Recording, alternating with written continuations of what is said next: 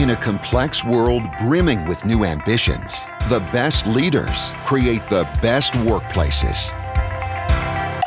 This is the Oil and Gas Digital Doers podcast, where you can hear real stories about digital capabilities and a culture of empowerment with your host, Joanne Meyer.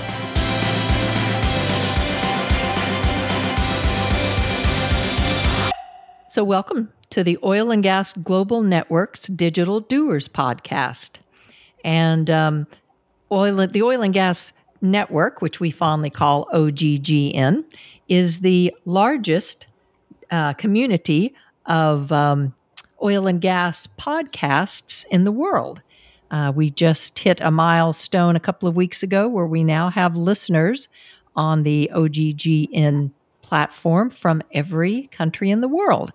I think I heard that Lithuania was the last one. And so now uh, there are about, uh, oh, 13 or so, 14 different podcasts on the OGGN network.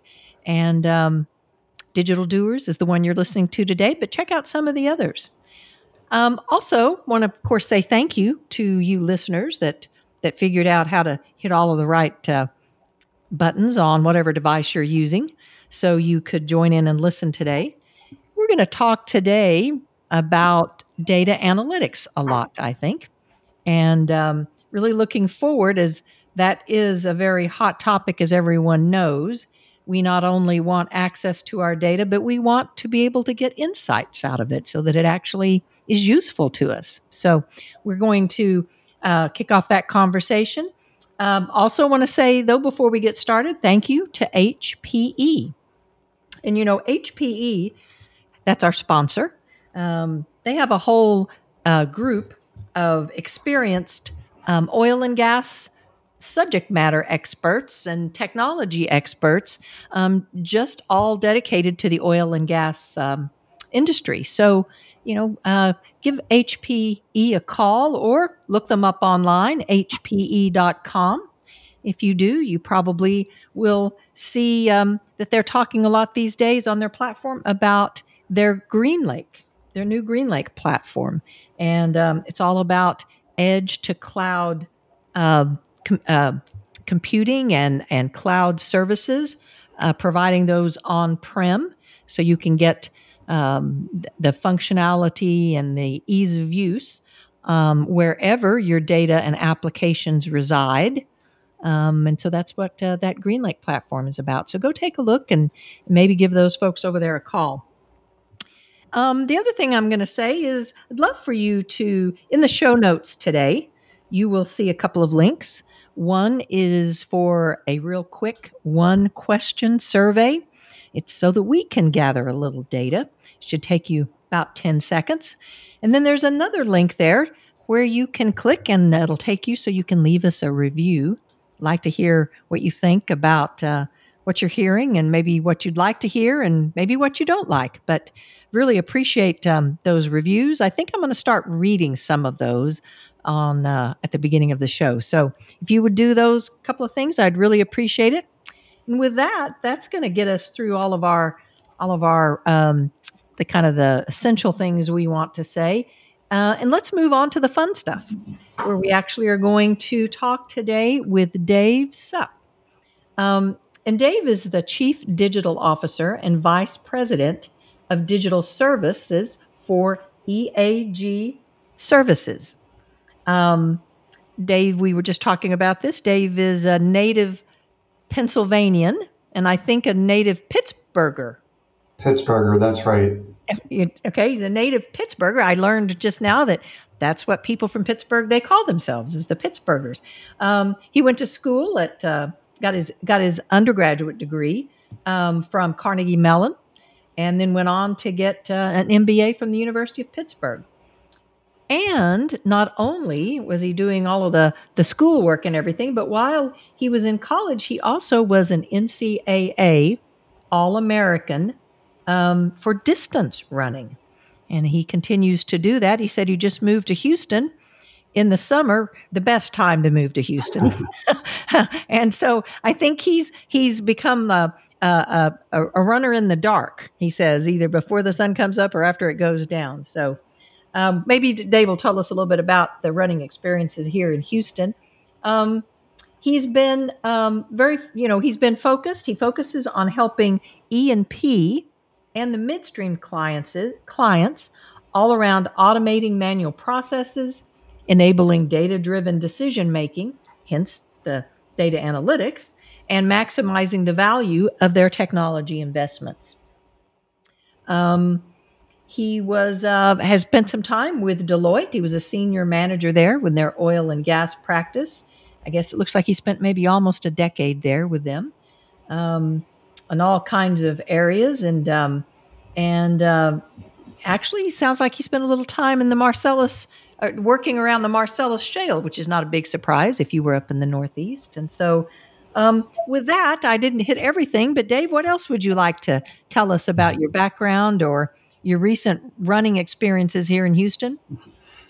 Uh, that's great, Joanne. Thank you for the for the kind intro. Um, you covered a lot of my experience, and man, that's a lot of years as I start looking back across across that. Um, yeah, I am a Pittsburgher. I started in Pittsburgh uh, for a company called USX, who at that time was um, uh, held positions in both U.S. Steel and Marathon Oil. So, you know, from an early early uh, uh, in my career, I was exposed to the oil and gas industry. Um, and then around 99, I went to Deloitte and I did spend 10 years in their oil and gas strategy and ops practice before coming back to Pittsburgh uh, around the time the Marcellus Shale was just getting big. Yeah. So, you know, I was, I was living in Houston at the time. Uh, I was living in, sorry, I was living in Chicago at the time and traveling to Houston quite a bit and never really thought I'd go back to Pittsburgh. Uh, but all of a sudden, Pittsburgh became sort of like this uh, this hub of oil and gas activity around the Marcellus and then later the Utica. Um, and that, you know, sort of serendipitous for me. It brought me back home uh, in the industry that uh, I had chosen in a way that I, I never really imagined, you yeah. know, when I started out. Right. Right. Um, and so you came back. So um, this is your first time living in Houston? Dave? Yeah, it's my first time I've, I've got a new zip code here in, in Houston, and uh, there's a bit of a story behind that. Um, you know, so I've been with EAG for about three years. A lot of my clients are based in Houston, and EAG's headquarters is in Houston. But like a lot of companies, um, a lot of our folks can work remote, and it's okay to live in one city and and you know have a headquarters in another. Right. Um, and the thing that really changed it all for me was, you know, my wife and I, we have one child, our son, and uh, he decided to to enroll at Texas A&M. So he's a freshman there now in their engineering program, and, and but for that, I may not have been able to convince my wife to to, to move. But you know, since since he enrolled, I couldn't stop her from getting closer. she she couldn't get down here fast enough. I totally get that. Yeah, that's right. Yeah, yeah. so.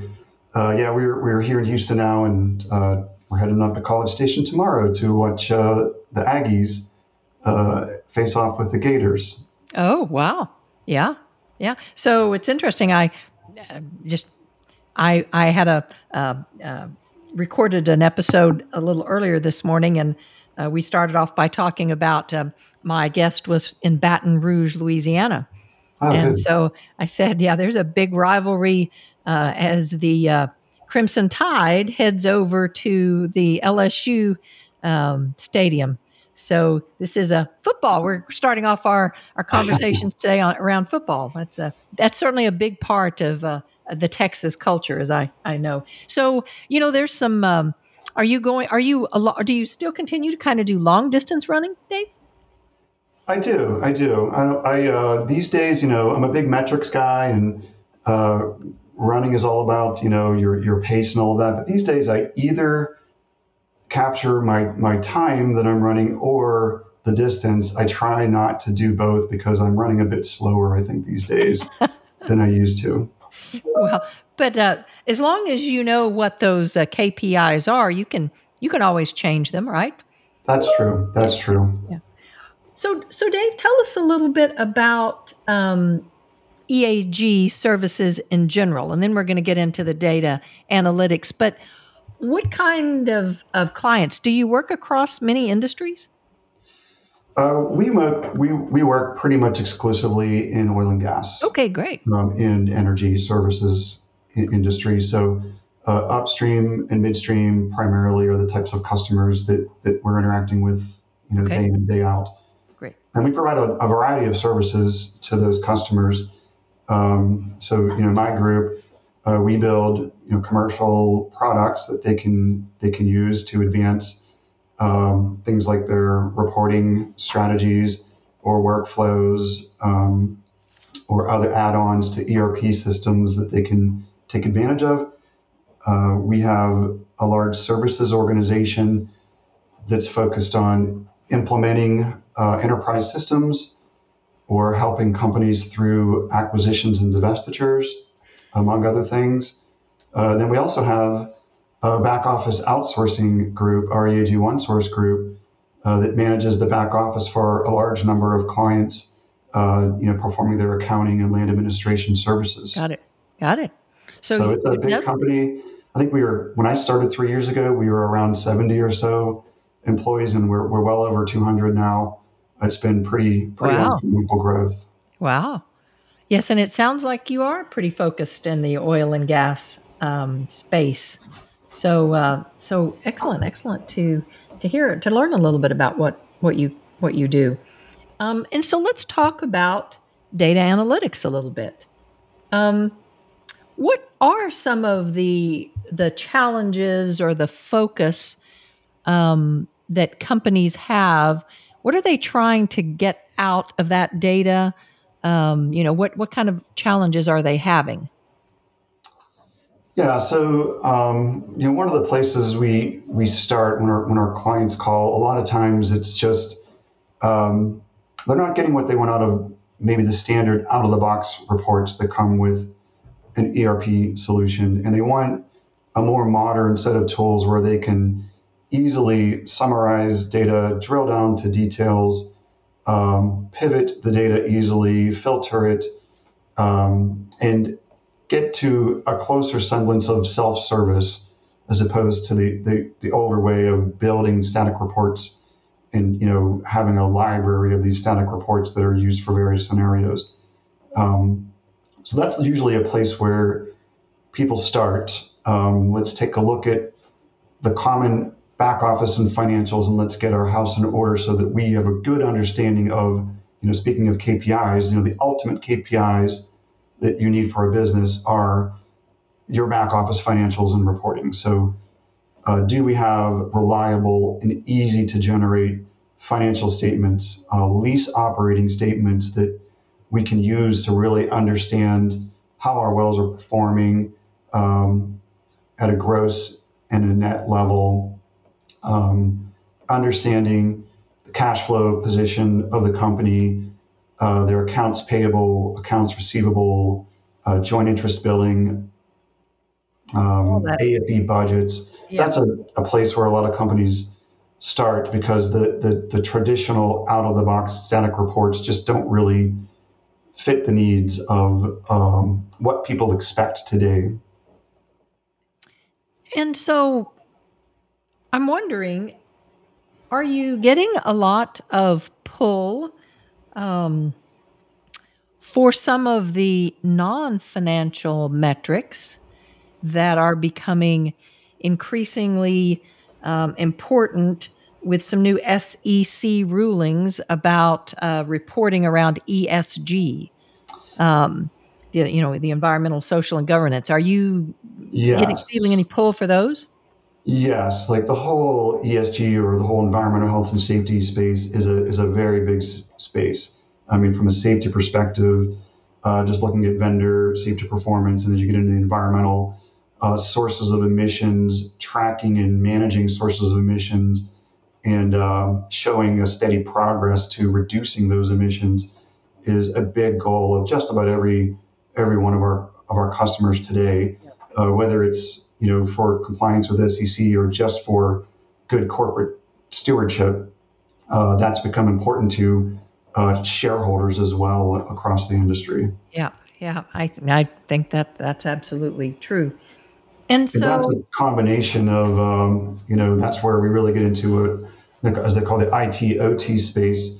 Uh, there's a lot of operational technology that can be applied to the field that can help with emissions Um, but if you can't track it and report on it effectively, then it's it's um, it's kind of impossible to measure the impact that you're having and to show uh, that steady progress that all all companies want to show that they're being good stewards. Yeah, yeah. Because I was going to say, I suspect that there are a few companies, or maybe more than a few, um, who um, didn't and still maybe don't capture some of that data. And um, so, you know, like you're kind of in that OT space, you got to kind of get up to speed there before you can have some some data um, to use. That's right. Um, and you know, just about every company that I that I work with has a program like that in place that combines both of those. What do we have to do in the field? What measurement needs to be put in place, or what um, new technology needs to be put in place such that we can limit the amount of emissions. But and where my expertise gets uh, can help advance those companies is how do you measure that? How do you bring that data into an analytics platform that can show um, all of your sources of emissions, what they're producing, and how you're reducing that over time. Okay, great, great like I said, I can I can only imagine how. And I think if I remember, I don't. I'm sure the SEC is. Um, um, I don't. I say that I don't know for sure, but there were some pretty aggressive timelines uh, when the SEC first came out with some of these um, proposed rules back in the spring. I think. I mean, it was pretty quick on how quickly they wanted to, you know, start seeing some of that reporting. Yeah, that's that's that's true. And uh, you know, as you're aware in this industry, one of the real challenges is how um, the M and A aspect of it. You know, these assets change hands so frequently uh, that getting your arms around uh, how to incorporate a new set of assets into your EHS program is is a real challenge for a lot of companies because yeah. it's one thing to say, well, it should be easy. You just go out into the field you apply a consistent set of measurement devices in the field and you bring it all in. But that's not how our industry works. Our industry is, you know, assets swap and they, they, they trade hands and change hands frequently. Uh, so uh, EHS managers have a constant challenge on their hands. Yeah, yeah. No, I think that's that's that's true. And so it sounds like because I I was wondering where the pull, you know, for your services comes from. Is it from the IT organization, or is it kind of from the business? Um, you know, the IT folks are trying to provide some leadership, right, about around you know the the tools that they have that could help the company meet its goals and objectives. Uh, so that's kind of at one level, one kind of strategic level. But then you also have folks like you mentioned the EHS folks and and others um, at the field who are you know continually maybe struggling with uh, uh, I don't know efficiency or or even more fundamental than that. And so where where is the pull? Sounds like a little bit from the OTEHS folks. Yeah, it, I mean we we talk to um, CFOs, CIOs, and, and COOs, and depending on how your organization is structured, um, there you know the demand and pull can come from any any of those directions um, I mentioned the financials and getting the back office house in order first because it tends to become the backbone for a, a strong data analytics platform. So, for example, if um, if you're looking at AFEs, you may start just with your budget to actual, but then as you bring in operations, you'll be looking at your your daily reports and you know what's happening at the well site each day and bringing that information to enrich that that set of forecasts. Um, likewise, uh, reserves engineers, they're very tech savvy. Uh, they're very good at statistical analysis in performing uh, visualizations using tools like Spotfire and other tools.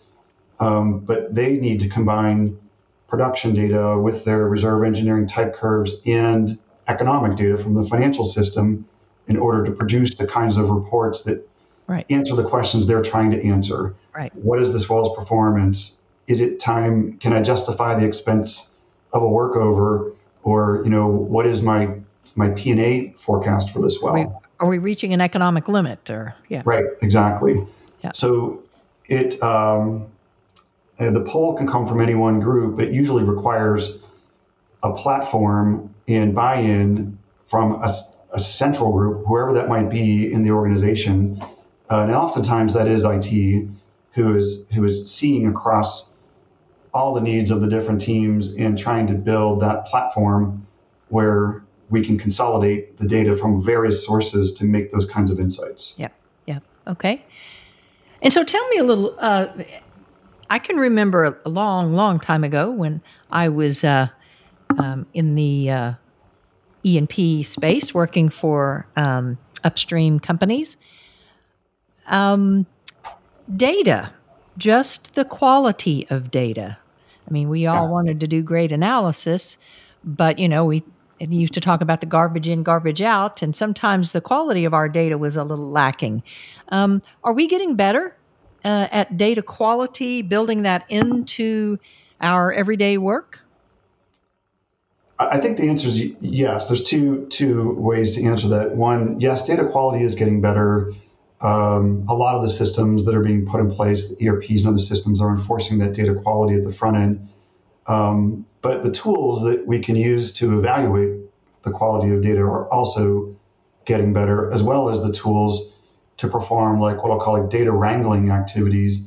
Uh, when you identify issues with data and you can call out those outliers and even um, uh, you know massage that data so that it can be reported upon more effectively. Those tool sets are, are becoming very common, uh, very affordable, and a lot of users in the oil and gas space are very tech savvy these days.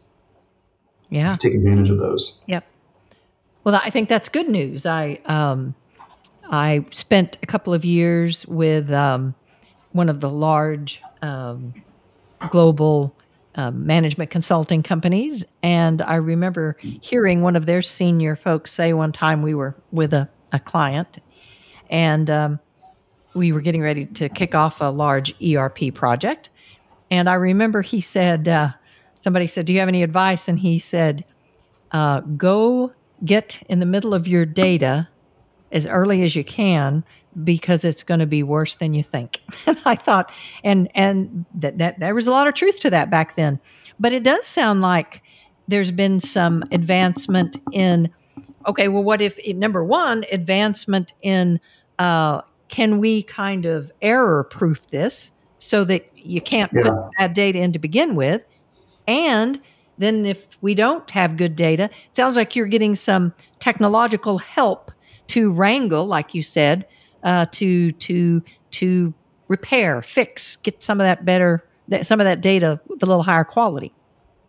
Yeah, that's true. And it's funny you mentioned um, you mentioned this. Uh, one of the things that we've been doing at EAG is uh, we built a what we call like a standard set of report packs that you know can work against almost any ERP system.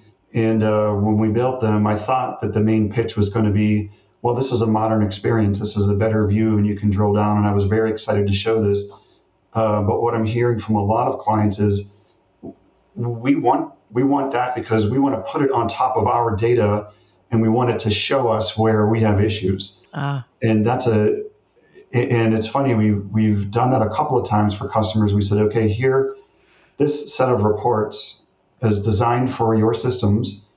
Uh, let's hook it up and let's see what shows up in the reports. And right away, we can see issues where um, master data is misaligned, account codes aren't properly in the hierarchy, um, or any number of issues where data is missing or data is um, not enabling the reports to work as designed and that turns into it, it helps target and helps you focus on where to spend your data cleanup effort. Yeah, provides a little transparency around your the the defects that you have in your data. That's right. You never want to wait until you have perfect data to try to build analytics and reports on it. You know, start with the analytics and reports, and it will show you where your data needs attention. Yeah. Yep. Um, I think that's that's interesting. That's been, um, you know, was kind of my experience. I mentioned many many years ago. I was, uh, you know, was in a position where I had to use data. And, you know, I always thought, and probably heard this from somebody wise, that, um, you know, your data quality goes up as you use your data, right? Because as you're using it, then you see what what's not working, right? And you can then, like you say, you can focus your efforts. But um, you know, some system that people are just feeding data in and nobody's ever really getting anything out of, um, it's tough to keep that data in good shape. That that's right. Um, and there's like there's like sort of the intrinsic internal data quality for a given system, and then there's quality across the enterprise, mm-hmm. where you get into topics like master data management and you know, am I able to link data between my reserves systems, my asset management systems, my financial systems, my, my subsurface systems? Do I have common keys and codes that actually link those systems together to produce new insights? That's sort of like the, the next level. Okay. Yeah, that's interesting. Yes. Um, yeah, data, data. Um, and so tell me then how do companies how do they go about evaluating and selecting like data analytics platforms?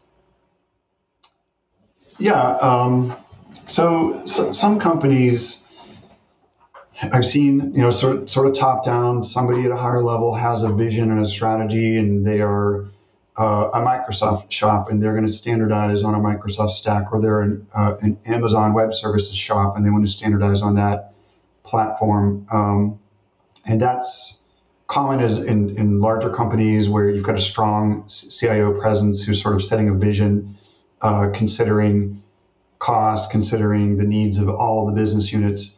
Um, and then in other cases, uh, you see it sort of spring up within a specific business unit where, um, you know, you've got a, a, reservoir engineering team who are very big on Spotfire. Um, maybe they're into Hadoop or other large data sets and something springs up within a business unit and then has to be incorporated into a broader platform. Um, but these days, the nice thing about it is with cloud services, it's very easy to get started. It's very low cost to get started, and you can turn that cost on and off as cycles change. In the past, it required such a very large investment to even get started uh, that you know, it was very cyclical in nature. When prices were high, people would make big investments.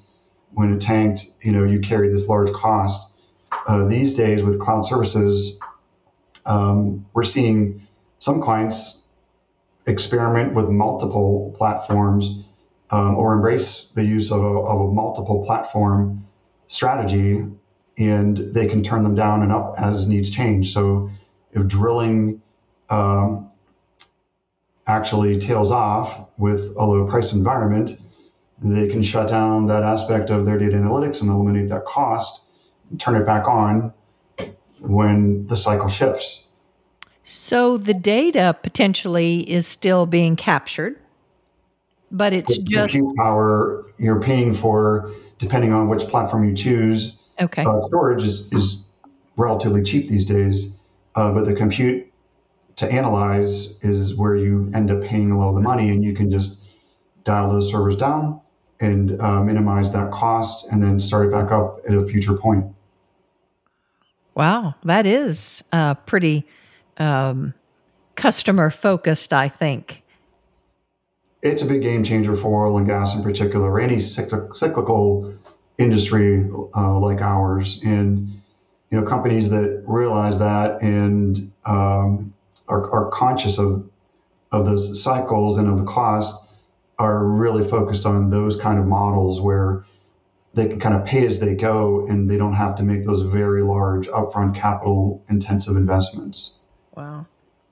That's that's huge because you know just as we we started off this conversation a little bit about KPIs and uh, I know there's a standard set that most people are going to look at. But um, those priorities and and trying to understand and drill down and really understand what the challenges, the obstacles, what's keeping you from getting to that goal or objective, that's not always standard. In fact, seldom is. And So the ability to, like you say, kind of pay as you go uh, and focus, spend your dollars uh, where it's going to give you the biggest bang for your buck right now. That's right. I mean, if you're running 20 rigs or 10 rigs, it, uh, your focus of your KPIs is very different than if you're if you're not running rigs. Mm-hmm. Yeah. And you're focused really just on operating the wells that you have and maximizing maximizing their their profitability. Yeah. Yeah. Excellent. So, tell me about how tough is it? Um, so I, it what I think I maybe hear you saying is, uh, you know, data analytics. Um, that skill um, is, uh, I think, to be really good at that is not easy. Um, to to be really good at uh, you know all the statistical capabilities that you need. But what I think I might be hearing you say is if you have the right data analytics platform, you can get a great deal of help from the technology in actually doing that analysis. Yeah, that's that's true. Like the way I like to think about it is for for for CIOs, if you're in that role, you want to build a platform. You want to have you want to collect the data and house the data in your environment. Uh, there's a lot of companies that would like you to ship your data to them, and they have data scientists and they'll perform the analysis on it. Uh, my preference generally is like bring the data scientists to your data. Um, and you mentioned also that this data analytics skill is, is a is a uh, it's a field and a discipline and it is complex and requires people that are good at statistics and data modeling, et cetera. But what I'm the biggest shift I've seen is uh, when I look at this new generation that's coming through college, these new engineers like they they have that skill. They're they're coming into the field. They know things like R and Python and, and JavaScript, and they expect to have access to data to be able to perform this analysis. Um, you know, I mentioned you. We were talking about our, our our, our children in college. So my son's a freshman at A&M this year. He's in their engineering program, and he's trying to make a decision. Uh, like at A&M, you start off as a general engineer, and then you focus after your first t- two or three semesters. So he's trying to decide between data engineering, computer science, computer engineering, or traditional electrical mechanical. And um, the coursework for all those programs is pretty much the same for the first year and a half. And it's so, a lot around data, huh? It, it's a lot around data. And um, any petroleum engineers that are entering the workforce, they are probably more skilled than you would think, and their expectations for having modern tools and access to rich data sets uh, is is something that they expect of companies now when they're starting. That's a so the role of the CIO has kind of shifted from the person, the team that builds reports, the team that builds analytics, to the team that provides a platform and provides data and provides the tool sets to, to these what I call like citizen data scientists or citizen data analysts. Um, it's not like when I was in school, like I went to Carnegie Mellon, I got my degree in computer information systems, and I had a unique skill that most people didn't have. Now that skill is kind of baked into a lot of these degrees. Mm. Yeah. I think that's a really good point though that that we need to think about if we want to have winning workplaces, if you will, is like you say, what did you call them? Um, these citizen data analysts. Um, sometimes. I, I, think it might be the same. Sometimes people refer to the these as the uh, although yours is a little more. Sometimes people I think refer to uh, this generate this the younger generations as the digital natives, but you're going even beyond that. Not just that they're savvy around you know digital capabilities and the digital tools and everything, but it's this data. Uh, uh, strength and this analytic strength and this like you say if companies um, want to keep these folks, then they do need to be sure that they have access to that data. That's right. That's right. Um, you know, a lot of the traditional IT, business IT degrees, you know, I, I can have, and I do have a, a team of IT professionals. They're, they're sharp at SQL. They know tools like Power BI and Spotfire, and they have business acumen in accounting, et cetera. And they can build the reports that we've all seen forever, right? The LOS statements and those types of reports. But it's very hard for an IT organization to keep um, domain experts like petroleum engineers or reservoir engineers or subsurface folks like that's not the role of today's IT. Um, IT is there just to to give them the platform, give them access to the data, provision the tools, and then the the the next order is governance. So right. once the citizen data scientists begin producing useful insights and reports that you wish to share beyond their group, uh, the governance platform really comes into place around are we sure that the data is based on the right source system and the authoritative source? Um, have you vetted it? Are we ready to to make decisions across teams with this data? Right, right, right. Well, listen, Dave. Thank you very much for joining us today, and uh, great conversation about data analytics and how it's valuable for the company and and uh, why it's important um, for you know attracting and retaining talent. And um, I don't, uh, yeah, it's not a it's not a topic. It's not a skill um, that's going away anytime soon. Um, we have become very in all parts of our life. We are very um, focused on data, aren't we? Excellent. Thank you so much, Joanne. I really appreciate it. Appreciate the chance to sit down with you. Great. Well, listen, thank you for being here, and we hope that uh, you'll start enjoying some of our fall weather that we have here and with the running, Dave. Uh, it's a little nicer these days than it was in August, I think, and maybe it won't be as cold and everything in the in the winter for that that run. That's right. I, I, am looking forward to being able to run uh, here in the flats without having to worry about slipping on the ice. Yeah, good, great. Okay, so this uh, we'll wrap up then this episode uh, with Dave Supp um, and EAG Services, and um, again, I'd like to say thank you to HPE. And like I said, go go check them out online or or give that oil and gas team a call.